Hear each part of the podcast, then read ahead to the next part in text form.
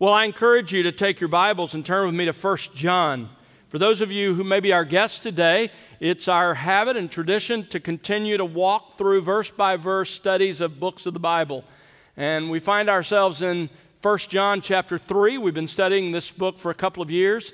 And um, if you come back tonight, you'll find us uh, in Revelation, where we've been for more than a year and a half or so.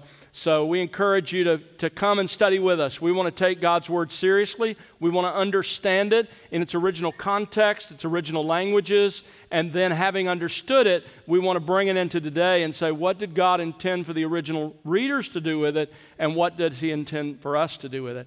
So, as Paul put it to Timothy, we read the Scripture, explain the Scripture, and apply the Scripture. That's what we do, and that's what we've been called to do. So we're glad you've come to be with us this morning. But we're in 1 John chapter 3. You have undoubtedly heard the, the old saying that oil and water don't mix. It's true, they don't, but I wonder if you can answer the question why? I couldn't until this last week, but let me explain it to you. The problem, you see, the reason oil and water don't mix is because of the incompatible properties that the two elements have. Water molecules, they tell me, and I'm about to go beyond my pay grade here, but water molecules are polar. That is, with an uneven distribution of charge across the molecules. Each water molecule has a negative charge, partially from its oxygen atom, and partial positive charges from its two hydrogen atoms.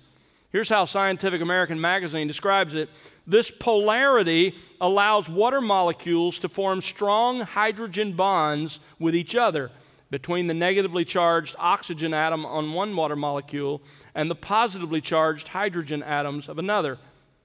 Oils, by contrast, are nonpolar, and as a result, they're not attracted to the polarity of water molecules. In fact, oils are hydrophobic or water fearing. Instead of being attracted to water molecules, oil molecules are repelled by them. As a result, when you add oil to a cup of water, the two simply don't mix with each other. Because oil is less dense than water, it will always float to the top of the water. So it's true. Oil and water don't mix. The reason I thought of that is because, in the very same way that that is true, in the passage that we come to this morning, John wants us to understand that genuine faith in Jesus Christ and an habitual lifestyle of sin are equally incompatible. And they are equally incompatible because of their totally different properties. That's what we want to see unfold in the passage we study this morning. Let me just remind you the theme of 1 John is the test of eternal life. And he gives three tests, those same three tests in three cycles or three movements. We finished the first cycle of those three tests. It goes from chapter 1, verse 5 to chapter 2, verse 27. We're studying the second cycle of those three tests, begins in chapter 2, verse 28, and runs through chapter 4, verse 6. Now, John begins this second cycle by returning to the test of obedience. Here's a test of eternal life. Are you obedient to Jesus Christ and his word? Let's read this passage together. I'll begin in 1 John chapter 2 verse 28 and I'll read down through chapter 3 verse 10. You follow along. Now little children abide in him so that when he appears we may have confidence and not shrink away from him in shame at his coming. If you know that he is righteous, you know that everyone also who practices righteousness is born of him. Chapter 3 See how great a love the Father has bestowed on us, that we would be called children of God, and such we are.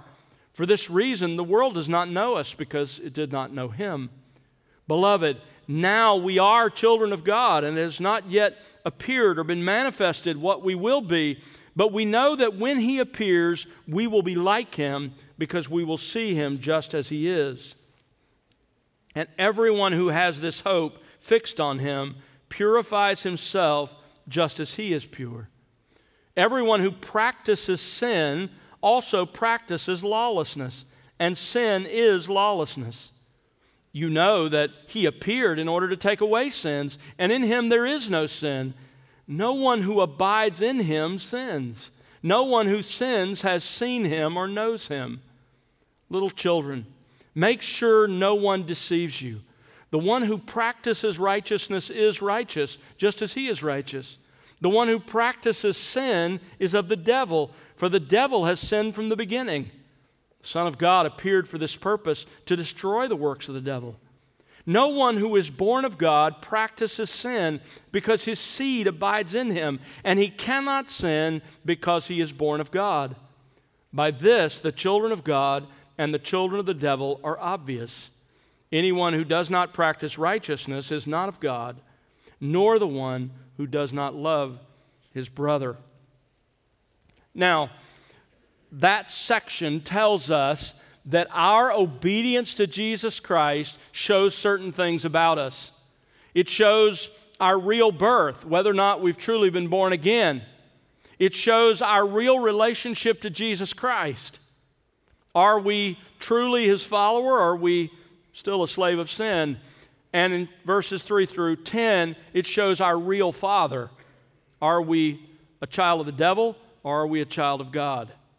Now, last week we finished the first section where we learned that our relationship to sin, or put differently, our obedience to Jesus Christ and His Word, shows our real birth. It shows whether we are still dead in sin or whether we have experienced the new birth and have been born of God. Today we come to the second section of this, this portion, and here we learn that our obedience to Jesus Christ and His Word shows our real relationship to Him. That's the message of verses 4 to 6 of chapter 3. It shows, our obedience shows, whether we are still a slave of sin or whether we have in fact become a follower of Christ. Now, I just read it for you, but I want you to read it with me one more time as we look at studying it together. Look at 1 John 3, verses 4 through 6. Everyone who practices sin also practices lawlessness, and sin is lawlessness. You know that he appeared in order to take away sins, and in him there is no sin. No one who abides in him sins. No one who sins has seen him or knows him. The point of those three verses is simply this the person who professes to know Jesus Christ, but who lives in a pattern of habitual, ongoing sin, where his life is more characterized by sin than righteousness, does in fact not know Jesus Christ, regardless of what he or she claims. Now, in these verses, John identifies for us four specific ways that habitual sin is completely incompatible, like oil and water, with a real relationship with Jesus Christ as Savior and Lord. The two don't mix. You can't say, Yes, I know Jesus, I'm his follower, I believe in him, and I, I'm going to heaven, and live in an ongoing pattern of habitual sin, a life characterized by sin. Why? Well, first of all, because it's incompatible with God's law. It's incompatible with God's law. Look at verse 4. Everyone who practices sin also practices lawlessness, and sin is lawlessness. Now, there's so much in that verse, there's so much behind the scenes in that verse. What John does here is he condenses or truncates his biblical argument. What I want to do before we look at the verse is fill it out a little bit, let you see what he's really arguing. Here are the, the sort of behind the scenes arguments that he's making in verse 4. The first part of his argument is this every unbeliever hates God's law and does not, in fact, cannot submit to God's law. Every unbeliever. Go back to Romans. Romans chapter 8 you remember in Romans 8, verse 4, Paul says that the requirement of the law is in fact being fulfilled in us who are true believers, who don't walk according to the flesh, but according to the Spirit. And in the context here, those aren't two different kinds of Christians. He's talking about a real Christian versus a, a false Christian. It, real Christians fulfill the law, they, they keep God's law. He goes on to explain that beginning in verse 5. But look down at verse 7. The mindset on the flesh, this is now unbelievers, those who have not been redeemed, those who have not been saved, who've not experienced the new birth. The mindset on the flesh is hostile toward God, for it does not subject itself to the law of God, for it is not even able to do so. Unbelievers hate God's law and they don't submit to it. In fact, notice the last expression there, they are not even able to do so. He uses the Greek word dunamai, which means to have the capacity, to have the ability. They lack the capacity to obey the law of God. Every unbeliever is described in that way. A second point that lies behind verse 4 in our text is, is this not only does every unbeliever hate God's law and doesn't submit to it, but every believer has experienced regeneration or, or the new birth. That's what Jesus said, of course, in John 3, right? He said, You can't enter the kingdom unless you have been born again. In John chapter 1, John writes there that you who have believed, you have been born of God. If you look at chapter 5 of 1 John, 1 John chapter 5 verse 1, you see this same point made. Notice what he writes here. Whoever believes that Jesus is the Messiah, literally the text says, has been born of God. Perfect tense. Your believing follows your having been born of God. So every true believer has experienced regeneration, has been born of God. Thirdly, in regeneration, God gives the believer a new love for God's law. If you've been saved, if you become a follower of Jesus Christ, at the moment of your salvation, you experience the new birth. You were regenerated. And in that regeneration, in that new birth, you were given a new love for the Word of God. Listen to Psalm 119, 77. Your law is my delight. Psalm 119, 97. Oh, how I love your law. It is my meditation all the day. Paul in Romans 7, verse 12, says, The law is holy, and the commandment is holy and righteous and good. That's the testimony of every true believer. Romans chapter 7, verse 22, even as Paul talks about the Christian's ongoing struggle with sin, he says, I joyfully concur with the law of God in my inner man. That's what every true believer says. I, I love God's law. I want to obey God's law. So, if you've been saved, if you've been truly regenerated, if you've experienced the new birth, you have a new love for the law of God. And you also have a new ability to keep that law. Before, remember Romans 7, you hated it and, and did not submit yourself and could not submit yourself to it. But in the, in the new birth, God changes your heart. Listen to the new covenant promise of the new birth or regeneration in in Ezekiel chapter 36, verses 26 and 27. God says, I will give you a new heart and put a new spirit within you, and I will remove the heart of stone from your flesh and give you a heart of flesh. That is regeneration. He goes on to describe the results of that. I will put my spirit within you and cause you to walk in my statutes, and you will be careful to observe my ordinances. God says, when I save you, when I give you new life, when you're born again, I am going to cause you to walk in my statutes. It's a necessary result of the new birth, a new ability to keep the law of God. And the fourth part of the argument that lies behind 1 John 3 4 is this because of this radical change toward God's law, the true believer will not, in fact, cannot live in perpetual sin because of what God has done in the new birth. Look at 1 John chapter 3, verse 9. No one who is born of God practices sin because his seed abides in him, and he cannot sin because he is born of God. Now, with that background, now that we understand John's basic logic, let's go back and look at, at 1 John 3 4. Let's take it apart. Verse 4 says, Everyone who practices sin also practices lawlessness. Notice everyone, this is a universal statement, there are no exceptions. In fact, six times in this section, John says, everyone who or no one who. In other words, John says, listen, I want you to know the implications of the gospel that I'm about to give you are universally true. There are no exceptions. You're not the exception, I'm not the exception. He says, everyone who practices sin. What is sin? Well, the Greek word simply means to miss the mark, to miss the target. But notice here, he says, every, it's the, by the way, the normal word in the New Testament for sin, for the, the, the violation of God's law.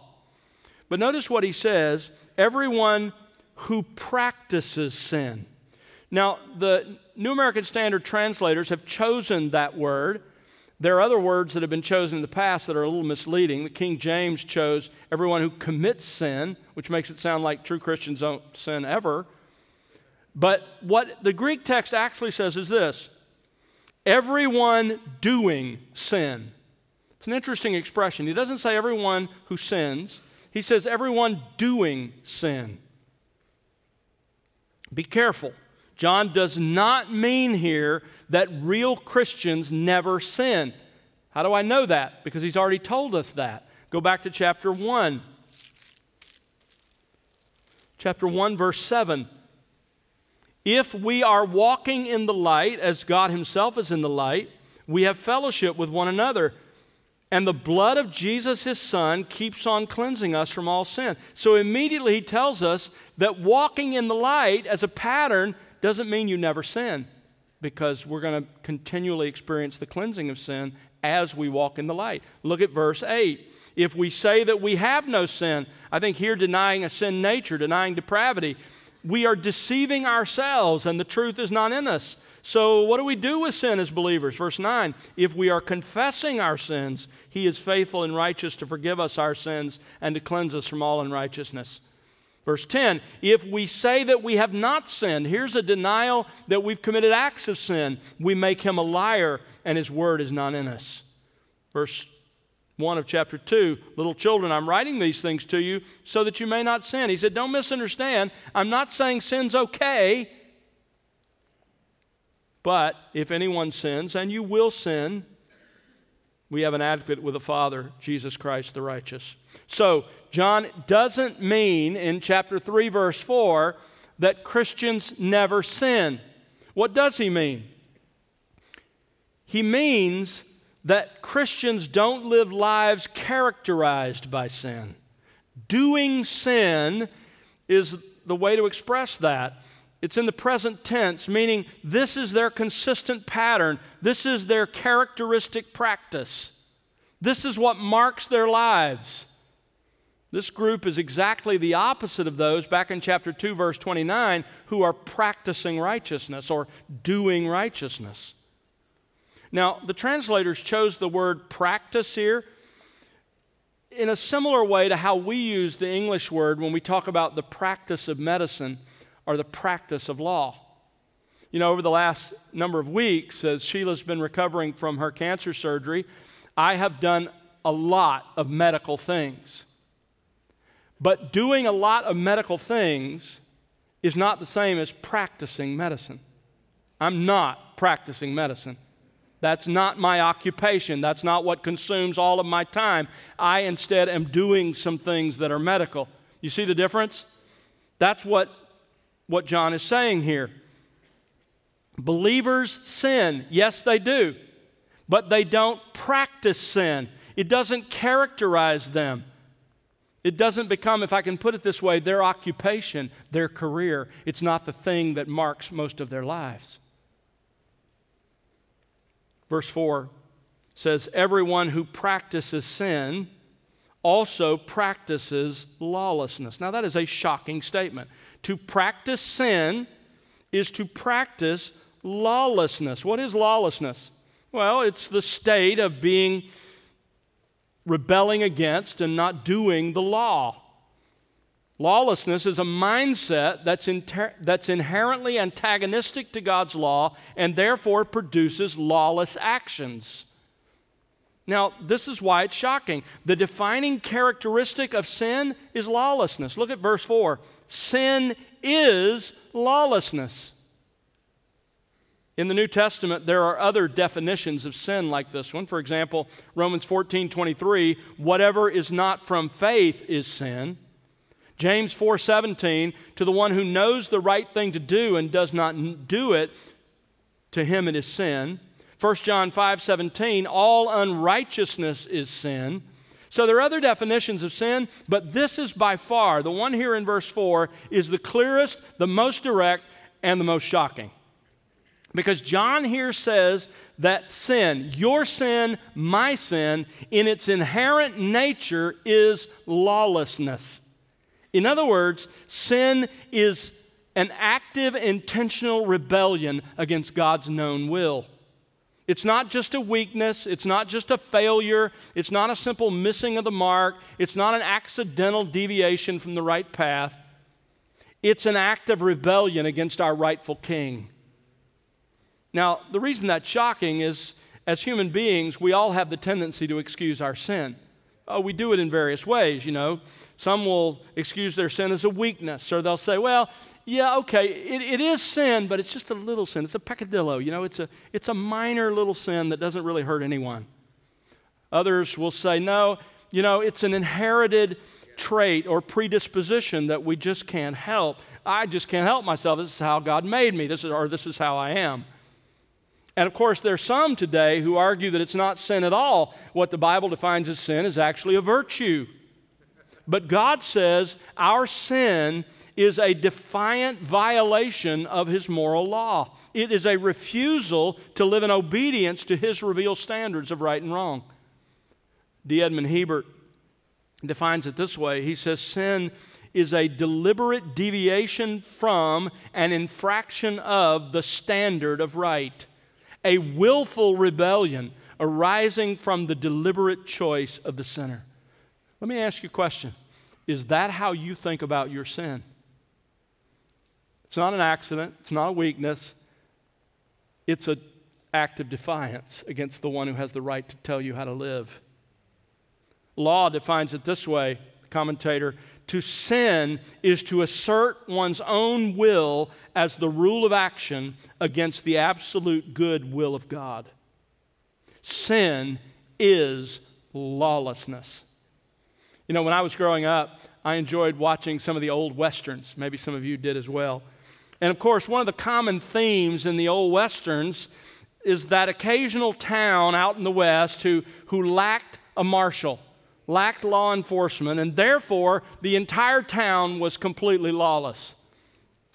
But, you know, on television and in the way it was portrayed, even in those lawless towns, there were just a few bad apples that the marshal needed to come in and clean up and deal with, but most of the townspeople were good, decent people. And if we can just get rid of those bad apples, then we'll see how, how in fact, these are really law abiding people and everything's good. That is not how God sees this world at all. God sees every village and every town and every city as completely lawless. More importantly, God doesn't see mostly decent people who are surrounded by and bothered by a few bad apples. God sees every human heart, your heart, my heart, apart from the grace of the gospel, as inherently lawless. That's what sin is. In fact, it's interesting when Jesus in Matthew 13 verse 41, he's talking about the judgment that will come at the end of the world.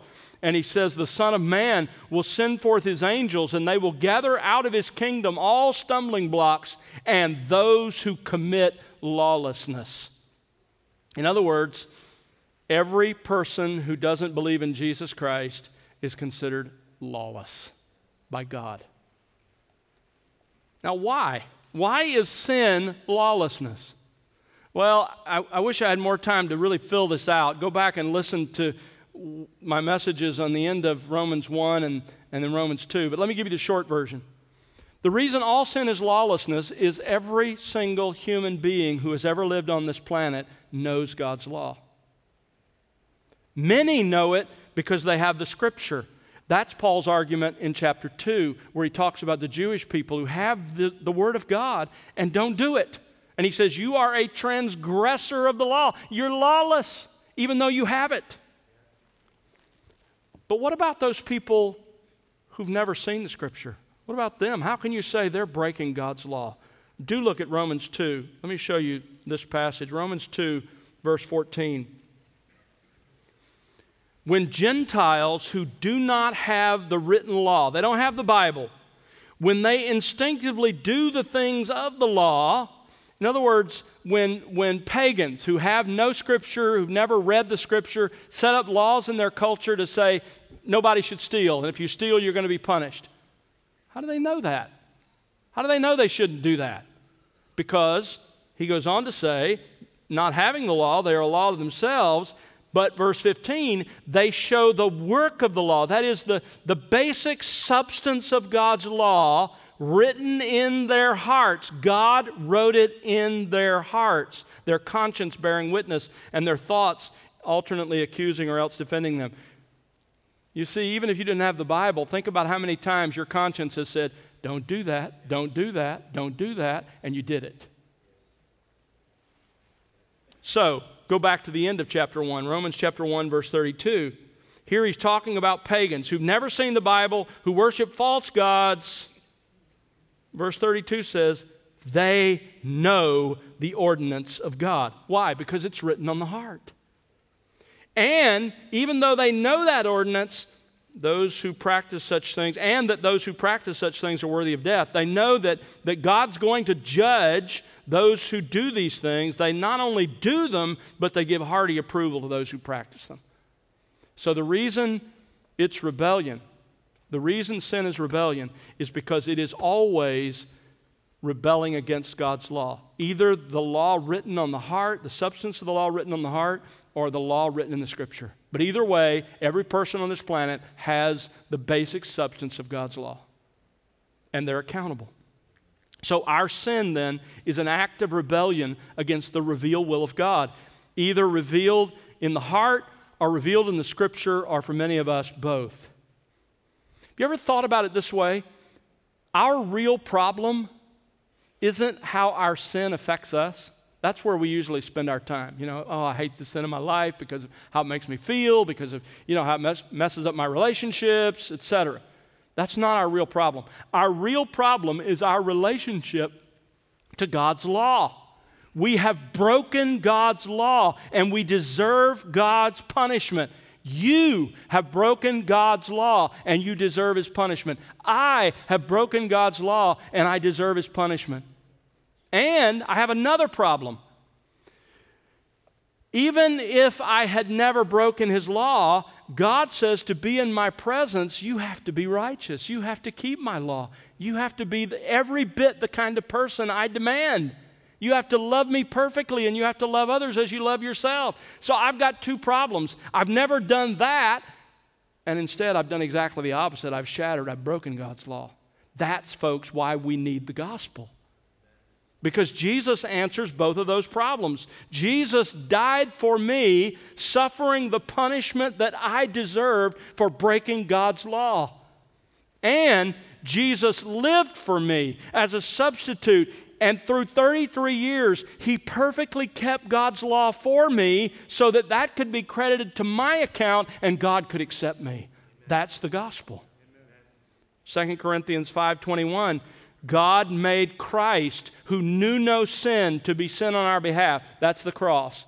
God treating Jesus as if he'd lived my life. So that we might become the righteousness of God in him. So that God could credit Jesus' perfect life of righteousness to me and treat me forever as if I'd lived that life. That's the gospel. If you're here this morning and you've never believed that gospel, listen, somebody's going to pay for your sin. God is just. He doesn't grade on a curve. You won't be the first to escape. Someday you'll stand before Him. If you don't deal with His offer of Christ now, someday you'll stand before Him and you will get justice. absolute, unwavering, pure justice. Your only hope, my only hope, is to receive the justice Jesus received on our behalf and to be saved through his life, death, and resurrection. I plead with you this morning to repent and believe in him. Back to our text, John's point in verse 4 is that true believers don't live in habitual patterns of ongoing, unrepentant sin because it's completely incompatible with God's law, which Christ loved and kept, and which He's now given us a love for and enabled us to keep.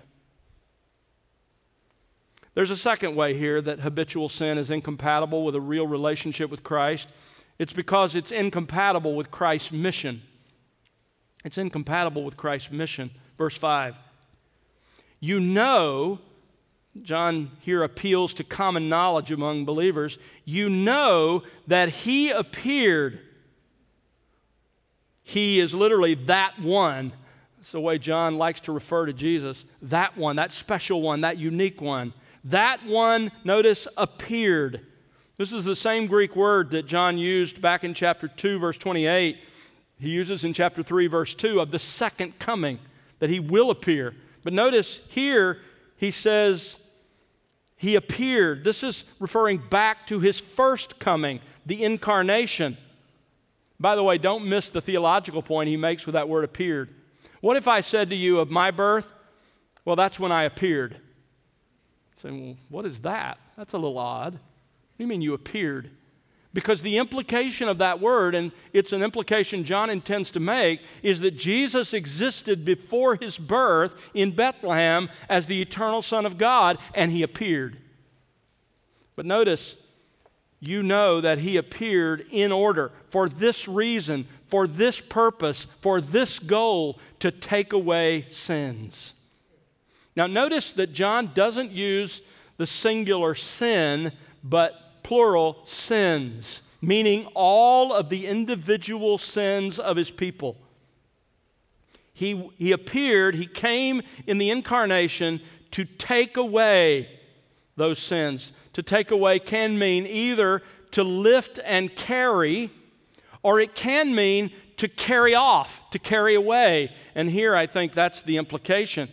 Jesus came to carry sins away. It's like what John says in 1 John 1:29. You remember John the Baptist saw Jesus and he said, "Behold the Lamb of God who takes away the sin of the world, who picks it up and carries it off." The picture there is of the Day of Atonement. You remember on that special day each year in the nation of Israel when the sins of the people were to be atoned for, the high priest would have two goats. He was demanded to take two goats, and he was to cast lots between them. And one of the goats was to be offered as a sacrifice. The other goat, the priest was to put his hands on the head of that goat and confess over it all the sins of the people. And then they took that goat out into the wilderness to die outside the people of God. You see, those two goats picture the fullness of what Jesus did in his death for us. On the one hand, he died as a sacrifice, paying the penalty for sin. On the other hand, he took the guilt of our sin and he took it outside the camp, away from us, and has separated as far from us as the east is from the west. Jesus appeared to take away, to carry off our sins. How did he do that? By bearing the guilt of each of our sins in his own body on the cross. Isaiah 53, remember? He was pierced through for our transgressions. Don't miss the plural. For our transgressions. He was crushed for our iniquities. The chastening for our shalom, for our peace with God, fell on Jesus. And by his scourging we are healed. All of us, like sheep, have gone astray. Each of us has turned to his own way, but Yahweh has caused the guilt of us all, that is, all who believe in him, to fall on Jesus, to strike him. See what happened on the cross? It is as if everyone who would ever believe in Jesus Christ laid their hands on the head of our scapegoat and confessed their sins, every single one of them, over his head, and then he paid the debt for every single one of them individually. 1 Peter 2:24 says, He Himself bore our sins, plural, in His body on the cross, so that we might die to sin and live to righteousness. For by His wounds you were healed.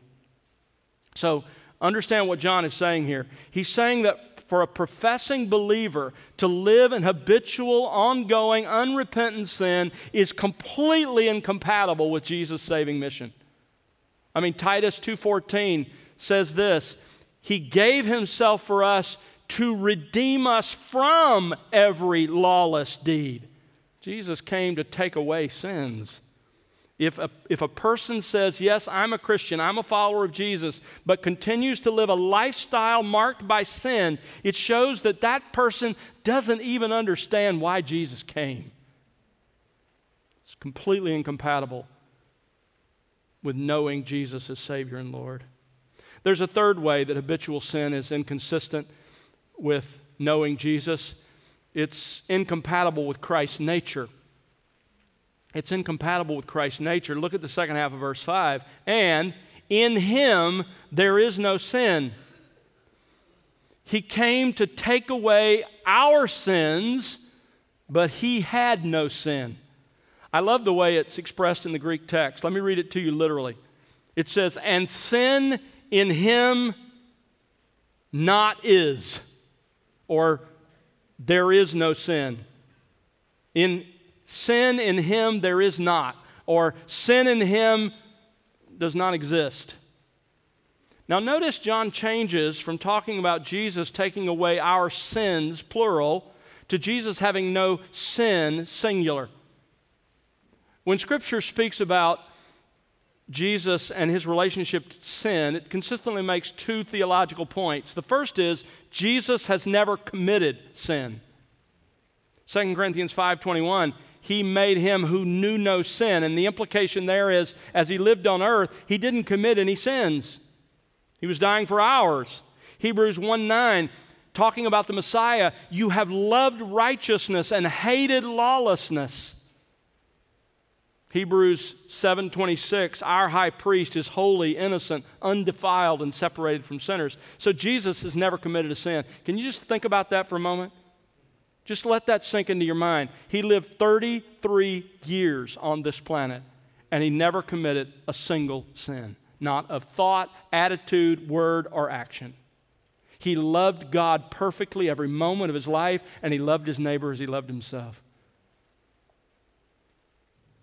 But there's another point that Scripture makes about Jesus, and that is Jesus never had a sin nature.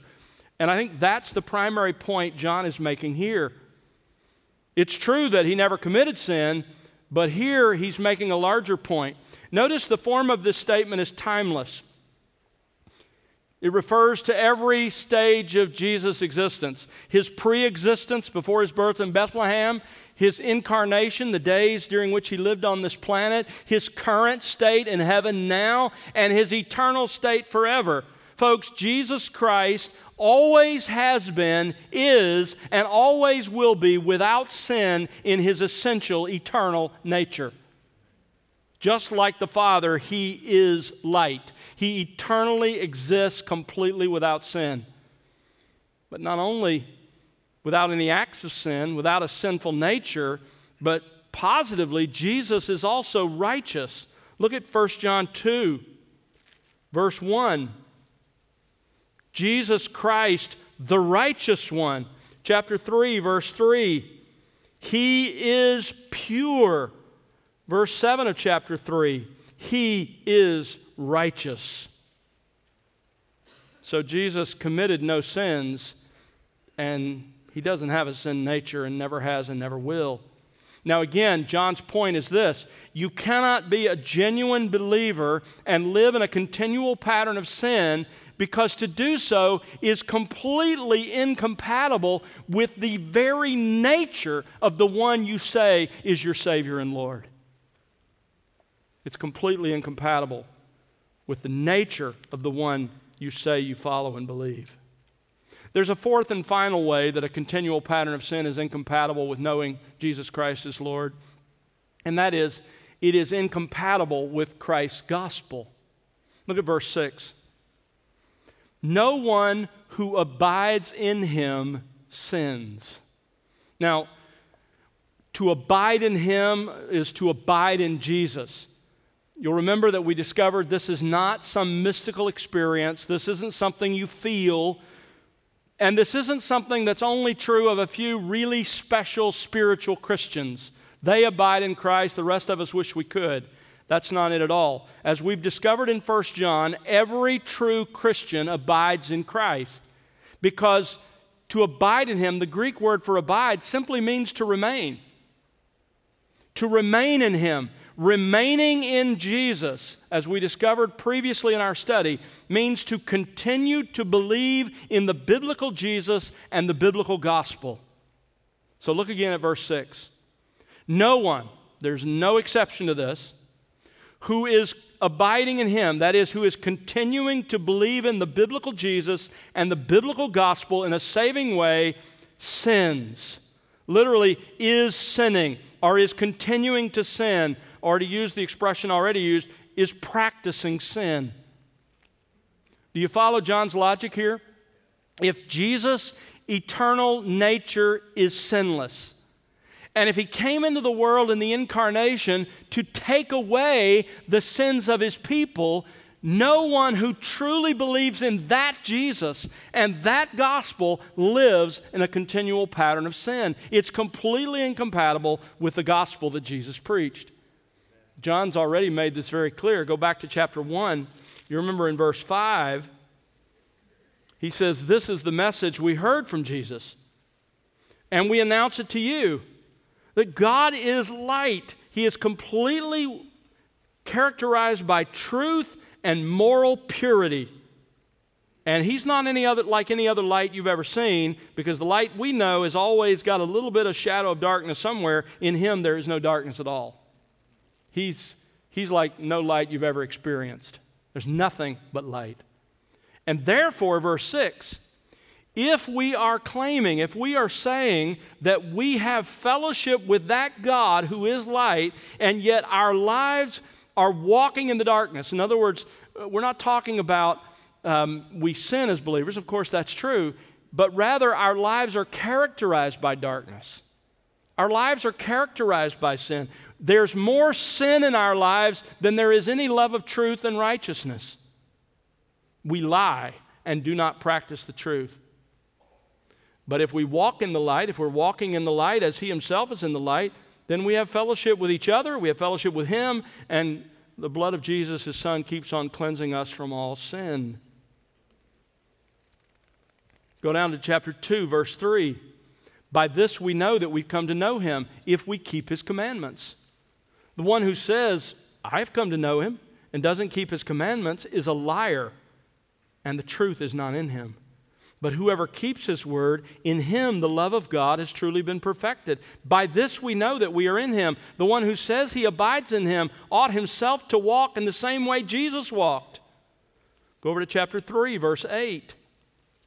The one who practices sin is of the devil, for the devil has sinned from the beginning. The Son of God appeared for this purpose to destroy the works of the devil. No one who's been born again, who's been born of God, practices sin because his seed abides in him, and he cannot sin because he's born of God.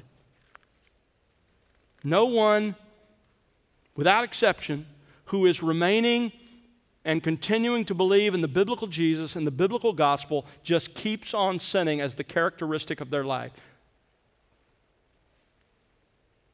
Verse 6 goes on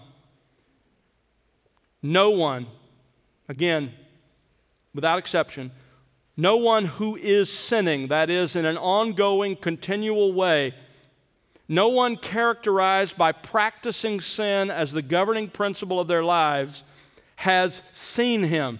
Now, John doesn't mean physically. He's writing at the end of the first century, and he's writing to people in Asia Minor, many of whom had never been to the land of Israel, certainly not during the time of Jesus.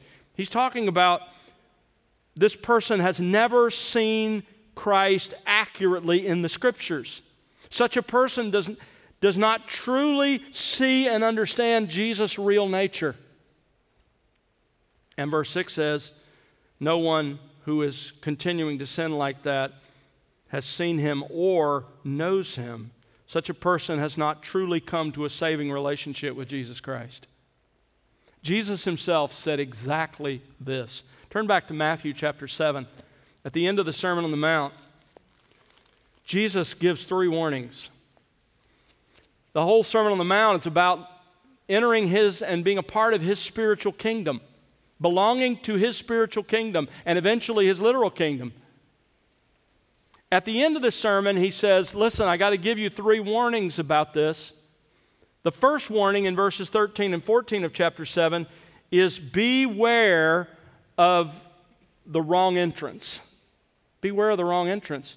You see, there are a lot of people who are selling a way to heaven, and it's false. It's false religion, it's false philosophy, it's the wide gate, or just apathy and indifference, just the way of sin. Just do what you want, and we'll all get there in the end.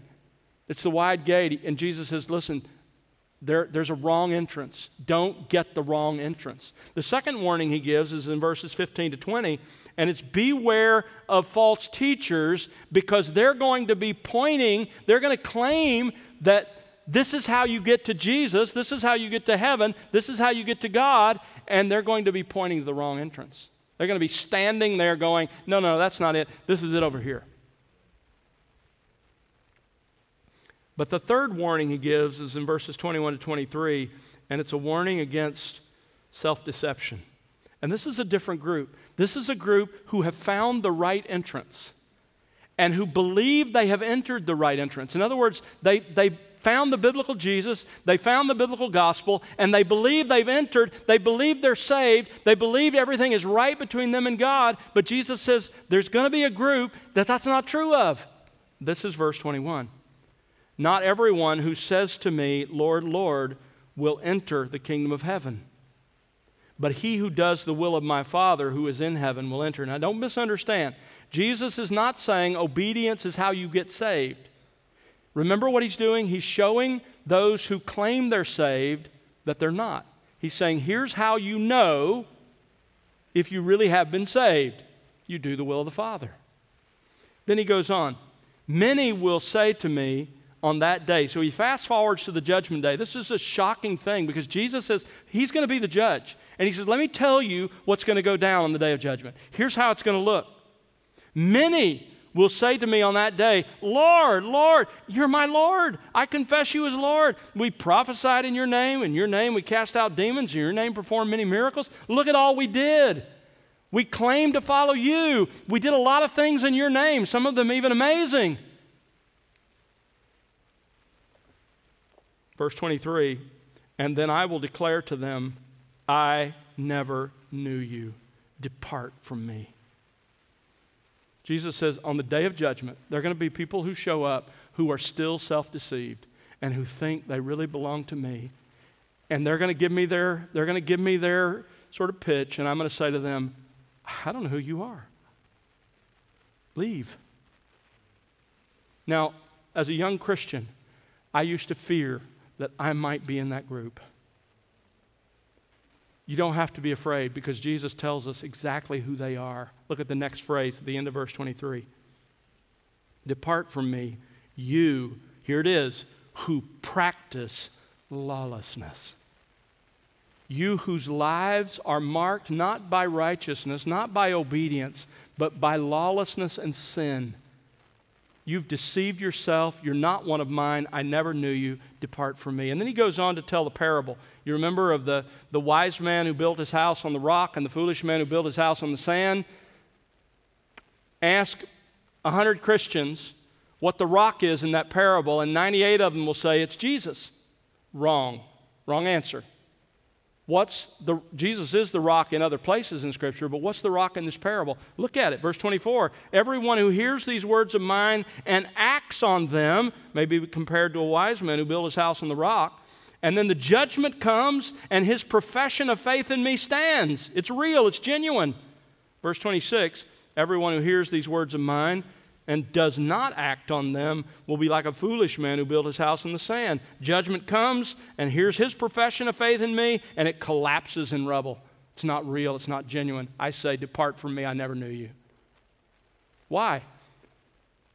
The wise man who built his house on the rock, the distinguishing feature is that he heard Jesus' words and did them. That's not how you get into heaven. That's how it shows whether or not your profession of faith in Jesus is real or not. John wrote this paragraph to confront the Gnostic false teaching of the first century. The Gnostics argued that you could engage in all kinds of sin and still be in communion with God. Now, there aren't many Gnostics around today, but sadly, there are contemporary versions of this flawed idea that knowing the gospel and professing to believe in Jesus are all that matters, and it doesn't really matter how you believe. Let me give you two very common examples in the Dallas area. I hope you haven't been deceived by them. One of them is decisionism or easy believism.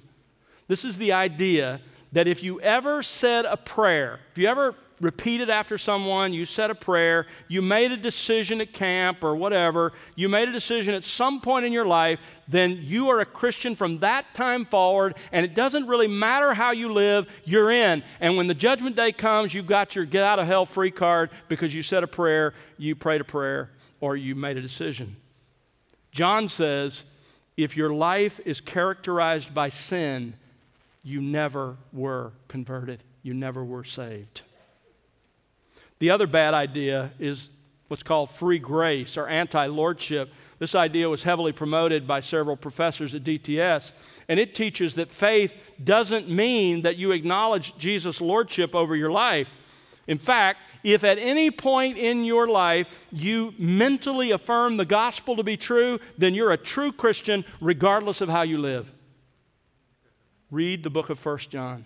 Read 1 John 3 4 to 6 because that's a test. It's a test. Have you really seen the biblical Jesus and the biblical gospel in Scripture? Have you truly come to a saving relationship with Jesus Christ? If so, John says, you are not living in a habitual characteristic pattern of sin in your life. No one remaining in the biblical Jesus and the biblical gospel keeps on continually practicing sin. But as you sit here this morning, if you say, Tom, you know, I'm not perfect, I do sin, but I can see the change in my life. I love the law of God. I love obedience. I seek to obey. And as I look back over my life over the last number of years, I'm not where I want to be, but by God's grace, I'm not where I used to be. And I can see a decreasing pattern of sin in my life, and I can see an increasing pattern of righteousness. And that's what I want more than I want anything else. I want to be like Jesus Christ then understand you've passed this test. And you've not been self deceived. You have eternal life.